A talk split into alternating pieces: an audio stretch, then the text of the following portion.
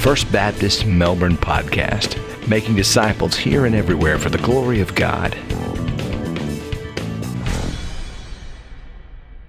Well, if you have your Bibles, and I hope you do, would you turn with me to the book of Joel in the Old Testament?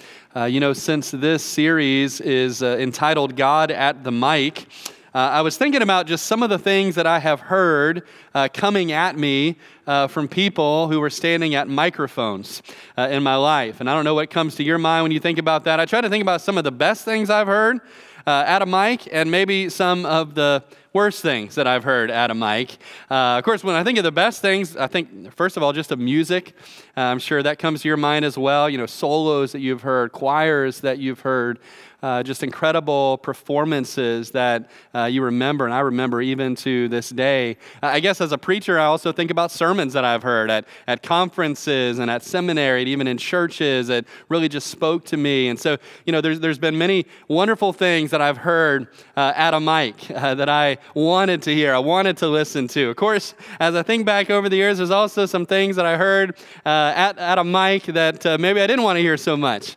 And I don't know what comes to your mind about that. I, I, one thing I think about is if you've ever been to a wedding and heard a toast, and it just you just it was just it was almost cringeworthy you know you just you just wanted it to end for the sake of the person right and so uh, i know i've experienced that uh, sometimes it's also i, I kind of think of music right sometimes there are musicians or at least who think they're musicians, right? And let's just say they're not using their, their best gifts, right? But, um, and so there, has been times like that. And so there's always, when you think about a mic, there's times where we want to hear what's coming from that mic. There's times when we don't want to hear what's coming from that mic.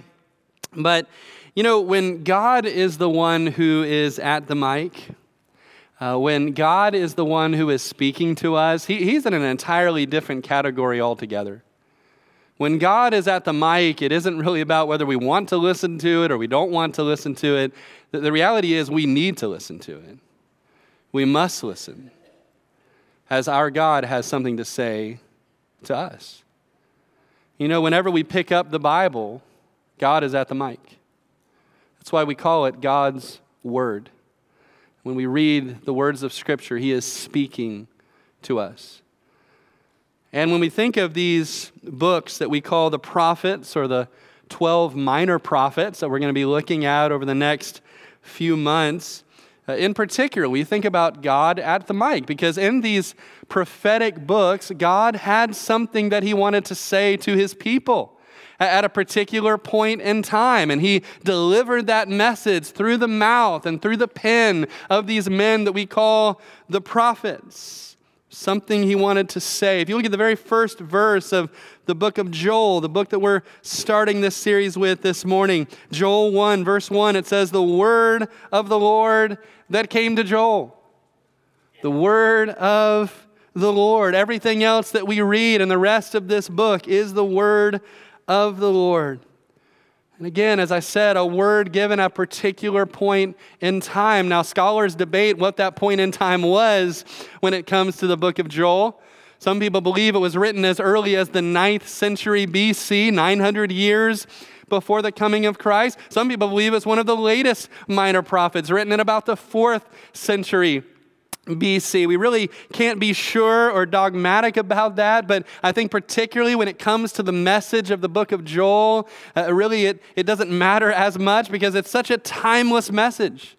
Yes, God was speaking something to the people of Joel's day, but He's speaking to us in our day every bit as much through these words. As one person put it, the book of Joel can be a little bit of a puzzler when you read through it. It's only three chapters. It's a very short book. And yet, when you read through these three chapters, it's sometimes hard to kind of know where you are. Uh, where am I in the chronology? Where am I in, in time? What is he talking about? And, and it's puzzling because in this very short book, Joel actually covers quite a bit of ground.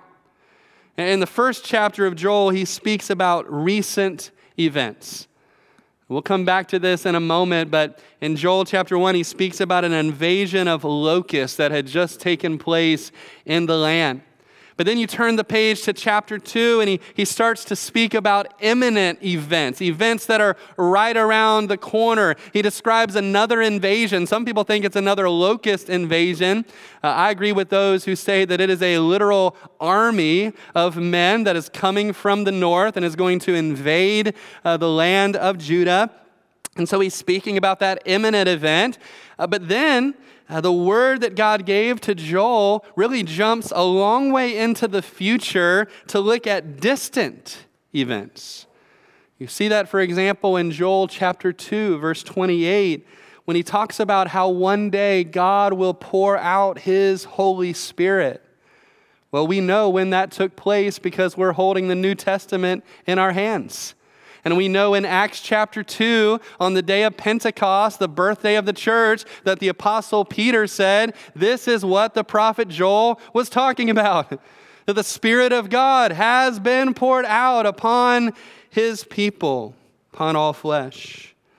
But in the next verse after that, he begins to move and speak of things such as the sun being turned to darkness and the moon being turned to blood, the coming of the great and awesome day of the Lord. And I believe at that point, he's moved even beyond for him the distant event of Pentecost, and he's moved to speak of final events events that are still in the future, even for us, events that will take place just before the coming, the return of the Lord Jesus Christ to judge the earth.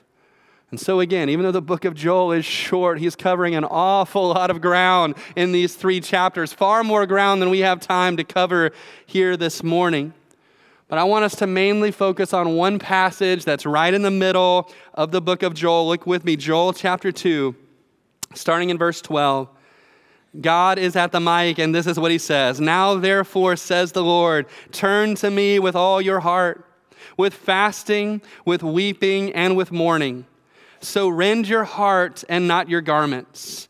Return to the Lord your God, for he is gracious and merciful, slow to anger, and of great kindness, and he relents from doing harm.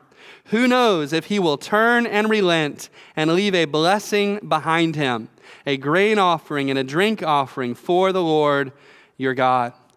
If I had to boil the three chapters of the book of Joel down to just three verses, it would be those three verses that we just read. And if I had to boil those three verses down to just three words that really encapsulate the message of the book of Joel, it would be the three words that you find in the second line of verse 12, where God says, Turn to me. Here's the main idea of the message this morning. In Joel, God is at the mic and he is saying to us, Turn to me. As we start this new year, it doesn't matter who we are, it doesn't matter what our story is. I believe this is true for every single one of us. God is saying to us, Turn to me. Perhaps you're in this room today or listening right now and you haven't yet trusted in Jesus Christ as your Lord and your Savior. Well, that's how you need to turn to Him on this new year. To turn in faith to Christ, to open up your heart to Him to accept what he did for you at the cross when he died for your sins, to receive him as your Lord and your Savior. Perhaps you're here today and, and you would say, I've trusted in Christ at some point in the past, but, but right now I know my spiritual life is not at all where it needs to be. Apparently, that was the case for the people in Joel's day. That's why God was calling them to turn to Him. There, there was a time when they were closer with the Lord than they were at this moment. Their hearts had grown cold and hard and indifferent to the Lord. And maybe that's what you sense going on in your heart right now a hardness and a coldness where you've forgotten your first love, where you've kind of backslidden away from the Lord. And if that's the case, hear the Lord speaking to you today at the first of this new year, saying to you, Turn to me. Maybe you're here and you would say, you know what, Pastor, by God's grace, I really feel like I've been walking closely with God, even in this last year. I don't feel like I've backslidden from Him. I don't feel like there's some kind of major area of my life where I've backslidden away from the Lord. I praise God for that, but I would still say to you that God is still calling you to turn to Him as He always is. He wants us to come to Him and lay our hearts before Him because none of us are perfect, are we? None of us are a finished product. And as we lay our heart out before the Lord in His grace, He's going to reveal some things in our hearts and in our lives that do not look exactly like Jesus. So, again, no matter who we are, His word to us today is the same turn to me. As we hear this word from the Lord that we need to turn to Him, how should we do that? How must we turn to the Lord? Well, Joel tells us how in these verses. The first thing that he says to us that we need to turn to the Lord, we need to turn to Him urgently. Urgently. In fact, you see that in the very first word of our text in verse 12, because the first word of that verse is the word now. God says, Now, therefore, turn to me with all your heart. He doesn't say tomorrow. He doesn't say next year in 2023. He doesn't say whenever you kind of have a convenient time to do that. No, he says, Now, now is the time to turn to me. There, there's a sense of urgency about it. The prophet Joel is stressing how urgent the situation is. In fact, if you look at verses 15 and, and 16, the prophet is calling on the priest, on the spiritual leaders, and he's saying, You need to blow the trumpet. You, you need to call a fast. You need to call a sacred assembly and bring all the people together. In verse 16, he says, You need to bring the elders all the way down to the children and even the nursing infants. And verse 16, look, look at these words in verse 16. He even says this He says, Let the bridegroom go out from his chamber and the bride from her dressing room. Uh, what he's saying there is, even if it is your wedding day, even if you are the groom or the bride and you're, you're about to walk down the aisle and get married, you need to take a time out on that because this is more important. And you need to come right now. You need to seek the Lord urgently. Now, why was it so urgent? What was so pressing? Well, if you go back to chapter 1, you can see what had gone on in the land. As I mentioned before, an invasion of locusts that had destroyed everything. Look at chapter 1, verse 4. He writes, What the chewing locust left, the swarming locust has eaten. What the swarming locust left, the crawling locust has eaten. What the crawling locust left, the consuming locust has eaten. And some people believe these are different types of locusts. It's possible that these are uh, different stages of a locust development. I, I, tend to believe that he's just describing successive waves of locusts that had invaded the land. And basically, what the first wave of locusts didn't eat, the second wave ate. What they didn't eat, the third wave ate, and so on, and the fourth wave. And as you read on in chapter one, the picture is just one of devastation. They had just stripped everything bare. They didn't have hardly anything left to eat at all. And by the way, what Joel describes here is something that has been seen at many other times in human history. When locusts swarm like this, there can be millions of them. They can cover thousands of square miles. And in 1960 in California, there was an invasion of, uh, of grasshoppers that came in, and where 200,000 acres of land were covered with insects and eaten up. And the local newspaper described it like this he said quote every square inch was covered and in some cases the grasshoppers were stacked on top of one another one official said quote what they don't eat they cut off for their entertainment that's what Joel is talking about here. That's what's just happened to the land of Israel. And economically, it had just ravaged the country and left them with very little. That's part of why this was an urgent situation. But then in chapter 2, he tells them even another reason why it's an urgent situation because he begins to describe how the locusts that came were really just a warning of something else. And he begins to describe an, an invading army that's going to come on them from the north, is going to take over the land. And, and it's an army that represents God's judgment upon them. And it's described in almost apop- apocalyptic terminology. Look at verse 10 of chapter 2. He says, The earth quakes before them, the heavens tremble, the sun and moon grow dark, and the stars diminish their brightness. The Lord gives voice before his army, for his camp is very great. For strong is the one who executes his word. For for the day of the Lord is great and very terrible. Who can endure it? I want you to underline in verse 11 that phrase, the day of the Lord. The day of the Lord, because that really is the theme of the book of Joel. You know, that phrase, the day of the Lord, it shows up 19 times in the Old Testament, and it shows up another four times in the New Testament, but nobody uses that phrase more than the prophet Joel. He uses that phrase, the day of the Lord, five times in this little book. Normally in the Bible, when you read about the day of the Lord, you're reading about that final day of judgment that's going to come when the Lord Jesus returns to judge the world. But Joel uses that phrase a little bit differently. He uses that phrase, the day of the Lord, even to refer to the locust that had just invaded. He said, That was the day of the Lord. He uses it when he talks about this invading army that was about to come. He says, That is also the day of the Lord. And then he speaks of a future day of the Lord as well. And really, the point that he's making is that in some sense, we're always in the day of the Lord. Because the Lord is always working, the Lord is always warning, the Lord is always trying to get us ready for that final day of the Lord that is to come. Basically, what Joel was saying is, guys, it is time to wake up. It is time to stop being complacent. Joel was explaining to them again that what happened with the locust was just a warning. It was a wake up call because a far greater day of judgment was about to come upon them. Friends, I hope that we recognize that God, who is still speaking and who is still working, is doing exactly the same thing today. He doesn't always have to use locusts to give us a warning. He can use many different things. You know, I was really struck this week. I was reading a commentary by Pastor Warren Wiersbe, and he wrote these words more than 25 years ago in 1996. Now bear that in mind as you listen to what he said. He was writing about this passage and he said, quote, God didn't have to send great battalions to Judah to bring the people to their knees.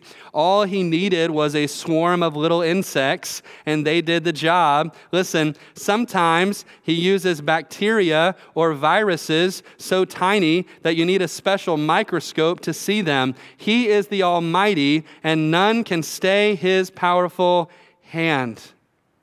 Wow, did you hear that?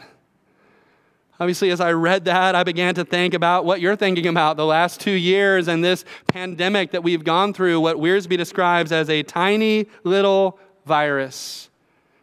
I don't claim to know all of the reasons why the Lord has allowed this global pandemic to take place, but I do know what the book of Joel teaches me. I do know that He is always working, that He is always warning that He is always seeking to get us ready for the coming day of the Lord. And I, I, mean, just listen if God allowing something to take place like has just happened that has brought the entire world and every one of our lives to a screeching halt, if that isn't enough to get our attention, I don't know what else would do it.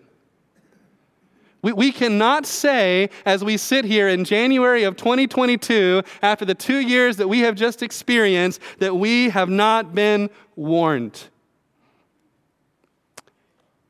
And, friend, if you've read your Bible all the way to the end, then you know that COVID 19 is nothing compared with the judgment of God that is one day going to fall upon the earth. The situation is urgent. The Lord is coming back, and we don't know when. They didn't know when this army was going to invade. We don't know when that trumpet is going to sound, and that's why he says, Now is the time to turn to the Lord while it is called today.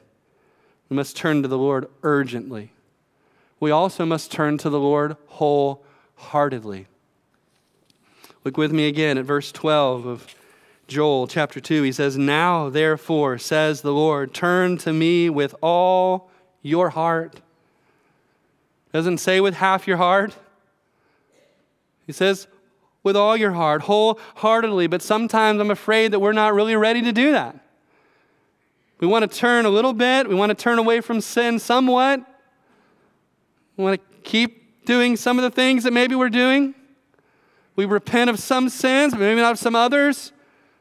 Sometimes we want to repent of some lesser things, It makes us feel better about ourselves when we know that there's this other huge area, glaring area in our life that we're not even addressing. We're not letting God speak to that or, or say anything to us about that. Maybe that's where you find yourself right now, but that is not at all what Joel says in his word. God says, Turn to me with all your heart. And when a person is ready to do that, when a person is ready to turn to God with all their heart, they're not gonna, they're not gonna be asking, How much can I get away with? They're not gonna be asking, What can I continue to do? No, when a person's heart is really being touched by God and He's drawing them to Himself, then that person has a heart that says, God, I am all yours. My whole life is before you. I'm an open book. Lord, you speak to me. All I want to know, God, is what do you want me to do? When our heart is in that place where we just want to hear from God and we're ready to obey God, whatever He says to us, then we're in a place for revival to come to our soul and to our life, wholeheartedly turning to the Lord. That's the need of the hour. We must turn urgently, we must turn wholeheartedly, we also must turn broken-heartedly. Joel writes about that at the beginning of verse 13. He says, So rend or tear your heart and not your garments. Now, the reason he says that is because in that day, when the people of God would, would fast about something and, and mourn about something, a lot of times they would tear their, their clothes. They would rip their clothes in half as, as kind of a, a symbol of how upset they were uh, about whatever that thing is that they were mourning about. And here Joel says, you know, don't do that. Don't tear your clothes. And, and the main th- reason I think he's saying that is because, you know, if that's all you do, if you just tear your clothes because that's supposed to look like you're turning away from something and you're repenting from something, but you've never actually torn your heart, then that doesn't mean anything to God. God is interested in what's happening in our heart. He doesn't want to see torn polyester. He wants to see torn pride inside of our hearts. He wants to see us humble ourselves. He wants to see us come before Him with a heart that is wide open. And sometimes that requires the breaking of our hearts. That's not a comfortable thing if you've been there before. For God to break your heart over something in your life. But that's what's needed. For God to get in there with all the mess of real life stuff and some of the things that we've gotten involved in and let Him bring healing and, and cleansing to what's happening in our life. It requires us to be broken. And when we let God work in our heart in that kind of a way on the inside, well, then it's very natural for some of that to show up on the outside too.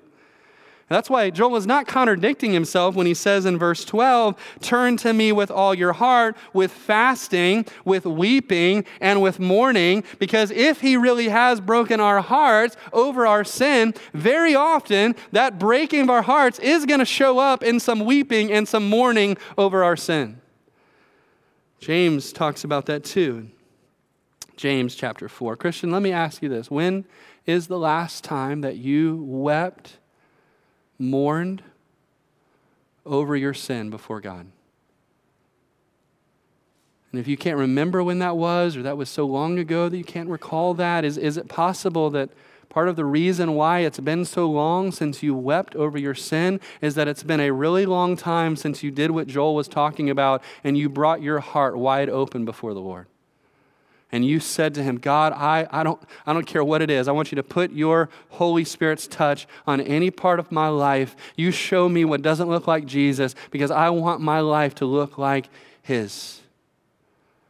And again, that can be painful to open ourselves up to his touch in that kind of a way.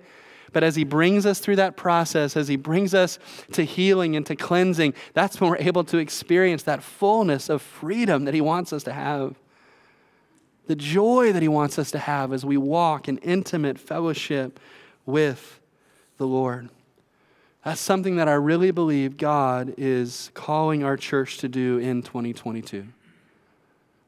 I know that we're excited about a lot of things coming up this year. We're excited about next weekend, as I said earlier, our 100th anniversary. We're excited about the new church that has just been launched. We're excited about the new worship center that's being built right outside these doors that we hope to move into by the end of this year. And it's fine to be excited about all of those things. But, church, what God cares about more than all of that is our hearts. What God wants is what He's always wanted. He wants us to walk in intimate fellowship with Him. He wants us to experience the fullness of joy as we walk closely with the Lord. And that's why we've created something this year that we're calling the Now Team. The name the Now Team comes from the very first word that we read in our text today. Now, therefore, says the Lord, turn to me with all your heart. I believe just as Joel said many, many years ago, it's the same for us today. Now is the time for us as a church to seek the Lord together. And because Joel calls on the people of God to turn to the Lord with fasting, what I'm asking is for those that become a part of the Now team is that you would make a commitment in this new year in 2022 that one day each month that you would commit in 2022 to fasting and praying together with the people of God in this place. You would pick whatever day of the month. Maybe it's a, a, birthday or just a day that's easy for you to remember. Let's say it's the 10th of the month. And whenever the 10th of the month rolls around, in January, February, and so on, that on that day each month you would commit to pray and to fast and to seek God's presence together.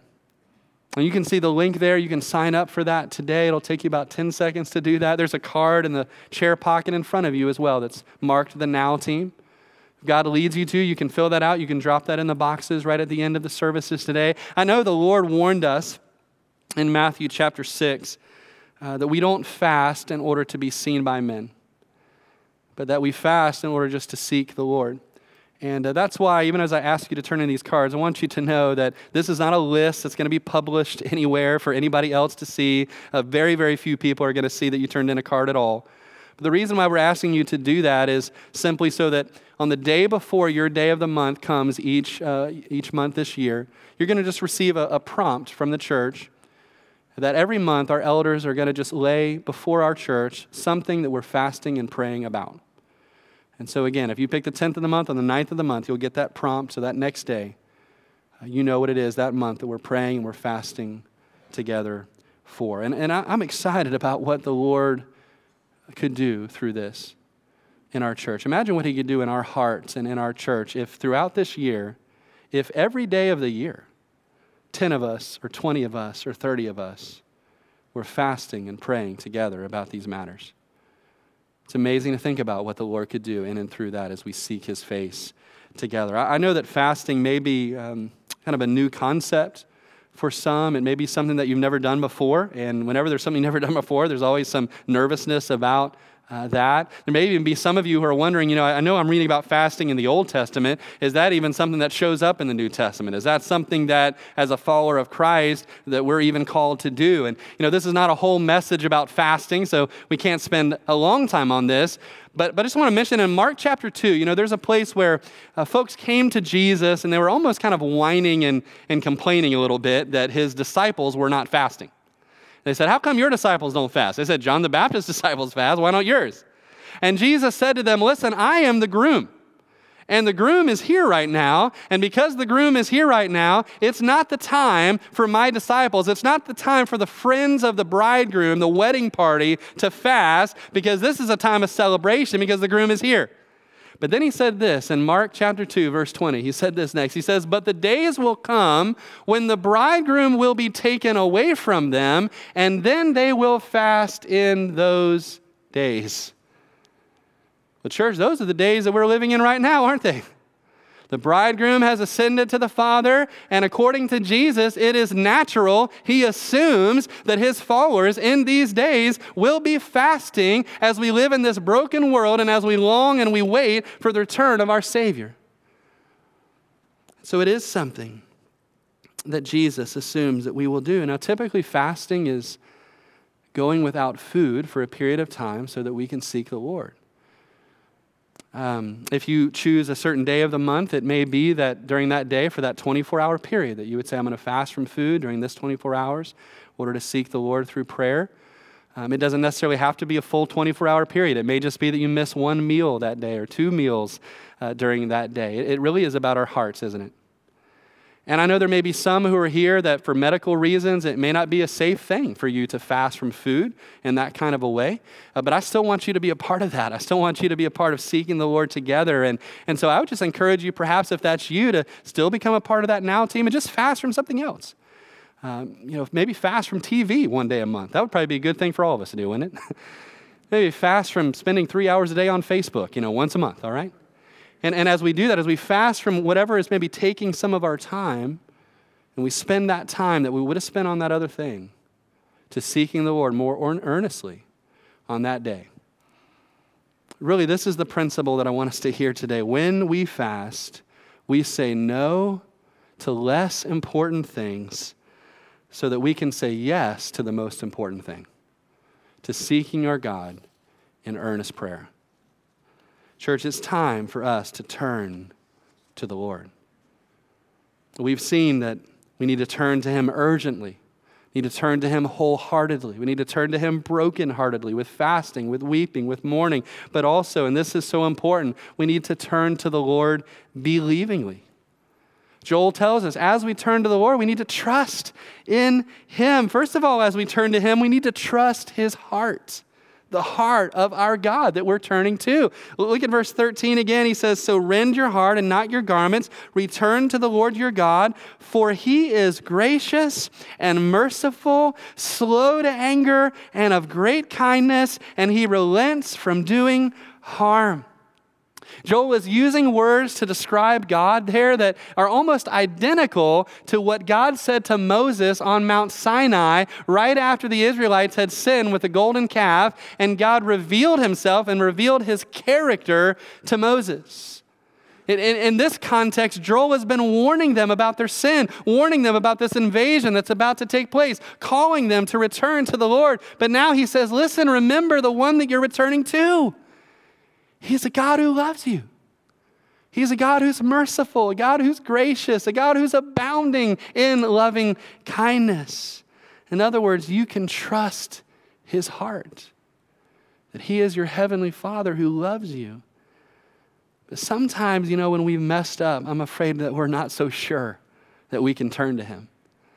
This past week, uh, we had some friends over for dinner at our house, and um, my youngest uh, son, Zeke, uh, who is four years old, um, he he kind of you know got in trouble a little bit. He, he was just kind of rough rough housing, playing a little too rough with one of his friends, and he knew that he had done wrong. And so I called his name, and, you know, all your kids are different, right? He, he's the only one of my four sons that, that is like this. Um, but with, with Zeke, I mean, if I, just, if I just look at him sternly or call his name, uh, th- there are times where he just breaks down crying right then. And, uh, and this was kind of one of those times. He knew he was in trouble. I called his name. He kind of came over, you know, behind Megan, his mom, and he's kind of hiding behind her, and, and, and, and he's, he's crying, and he didn't want to even look at me. You know, he's kind of like looking up at me, and then he looks right back down. You know, he's kind of like averting his eyes, you know, because he felt like he had disappointed me. He didn't know what I would do. So it was one of those times where I had to just get up and just kind of pick him up and just, you know, tell him what he did wrong, but also just kind of reassure him of, of my love for him. And sometimes I think it's like that when it comes to our relationship with God. Some of us feel like, you know, we've messed up so bad. And we've messed up so often and so many times that God is, you know, He's probably like done with us now.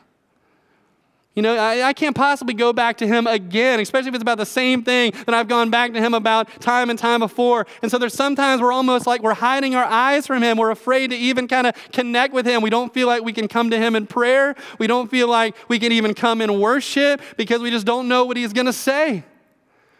And this is where we need to remember the God that we worship is a father who loves us. From the very beginning of the Bible in Genesis, right after Adam had sinned, God pursues Adam, doesn't he? He says, Adam, where are you? And we come to the very end of the Bible in the last chapter of Revelation, and it says, The Spirit and the bride say, Come. All throughout the Bible, from the beginning to the end, God is inviting sinners like you and sinners like me to come to Him because He loves us with an amazing love. This is the God who is calling us to turn to Him. We need to trust His heart. We also need to trust His plan. The very last phrase of verse 13, it says, He relents from doing harm. That, that's in his character. That's who he is. When, when his people repent and turn from their sin and turn back to him, it's in his character to show blessing instead of bringing judgment upon him. And when we come to the book of Jonah in a few weeks, we're going to see that acted out right before us because, much to Jonah's chagrin, by the way, when the Ninevites repent of their sin and turn back to God, he relents from doing harm. The same word is used there in that book. He shows them blessing instead of judgment. But just like the king of Nineveh in that story, notice that the prophet Joel here does not presume upon God's grace. He does not presume upon God's mercy. Look at what he says in verse 14. Who knows if he will turn and relent and leave a blessing behind him? Who knows? In other words, it's God's decision. It's God's prerogative. Joel is recognizing we already deserve judgment because of what we've already done. Right? God would be just if He sent judgment to us no matter what we do right now because of what we've already done.